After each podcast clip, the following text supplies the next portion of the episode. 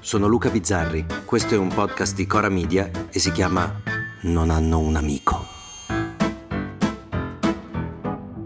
Io andavo a scuola raramente, raramente è un eufemismo, molto più spesso le mie mattine trascorrevano in un bar che era esattamente tra scuola e casa, con una bella sala biliardo. Lì si giocava a boccette aspettando che venisse l'ora di poter tornare a casa senza insospettire nessuno.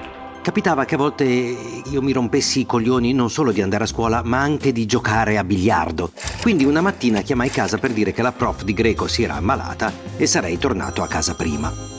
Va bene, disse mia madre, omettendo il piccolo particolare che l'aveva appena chiamata il preside per dirle che non mi vedevano a scuola da un paio di giorni.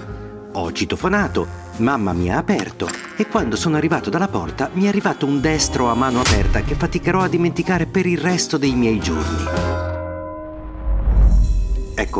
Quanto è difficile a volte affrontare certi argomenti sapendo già in partenza che non si riuscirà a trovare un buono e un cattivo, un colpevole e una vittima, perché sono tutti colpevoli o forse tutti vittime. A Rovigo, in una prima liceo, gli allievi, mentre la prof stava spiegando la lezione, l'hanno colpita cinque volte sparandole con una pistola ad aria compressa. Pallini innocui, ma che fanno male.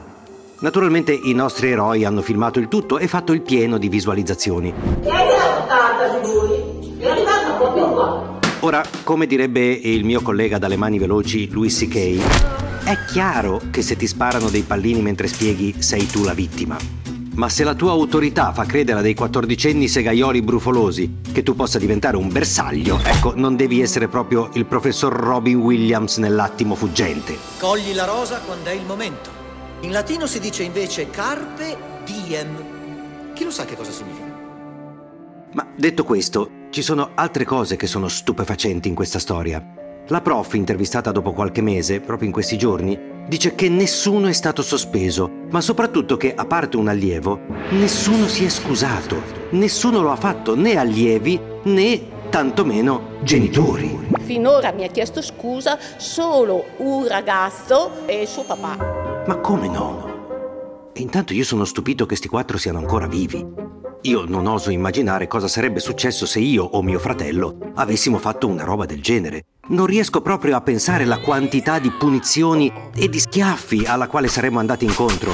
Poi, ribadendo il ritornello che la mia sia la generazione di genitori peggiore della storia dei genitori, penso anche che io e mio fratello non avremmo mai fatto una roba del genere. E vi assicuro che tra me e lui abbiamo un discreto punteggio sulle cazzate che mettono in pericolo la tua fedina penale e la tua vita.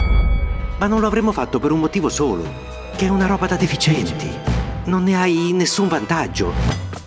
Se rubi i registri, falsifichi le firme, chiami il 113 e lanci un allarme bomba per saltare il compito di filosofia, scarichi un tubetto di attack nella serratura del cancello in modo che la scuola non possa letteralmente venire aperta, tutte cose che naturalmente mi hanno raccontato. Ecco, fai un atto vandalico che però ha un ritorno pratico, beh, inattaccabile. E inoltre, se proprio non sei un pirla, è difficile che ti becchino.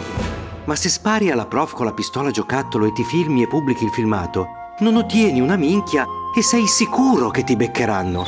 Ergo, se una cosa così l'avesse fatta mio figlio, io l'avrei preso a calci in culo quasi più per il filmato che per l'atto. Perché se devi fare il vandalo, almeno non essere così coglione da farti beccare.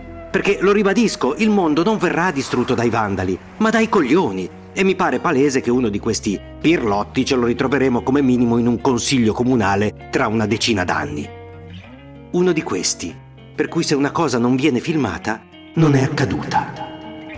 Poi penso ai padri e alle madri di questi qui, quei padri e quelle madri che non sono neanche andati a scusarsi con la prof, e mi immagino siano gli stessi che ai concerti stanno tutto il tempo a filmare il concerto col telefonino così, col telefonino in alto, senza guardarlo, eh, facendo un film che nessuno vedrà, nemmeno loro stessi, e perdendosi ogni emozione possibile mentre sono impegnati a trovare la luce giusta, l'inquadratura giusta del concerto, senza godersi un secondo di quello spettacolo che sono andati a vedere per non pensare, almeno per un paio d'ore, di aver tirato su dei figli deficienti.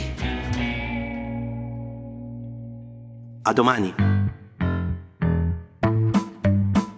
Se volete commentare, se avete idee o suggerimenti per nuove chat di WhatsApp o testimonianze di nuove chat di WhatsApp, potete scriverci a nonanunamico@gmail.com o nonanunamico@coramedia.com. Anche per gli insulti, prendiamo anche quelli.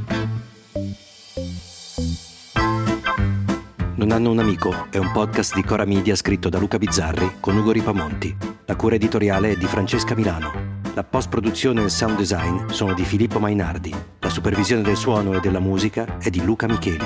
Il producer è Alex Peverengo. Le fonti degli inserti audio sono indicate nella sinossi.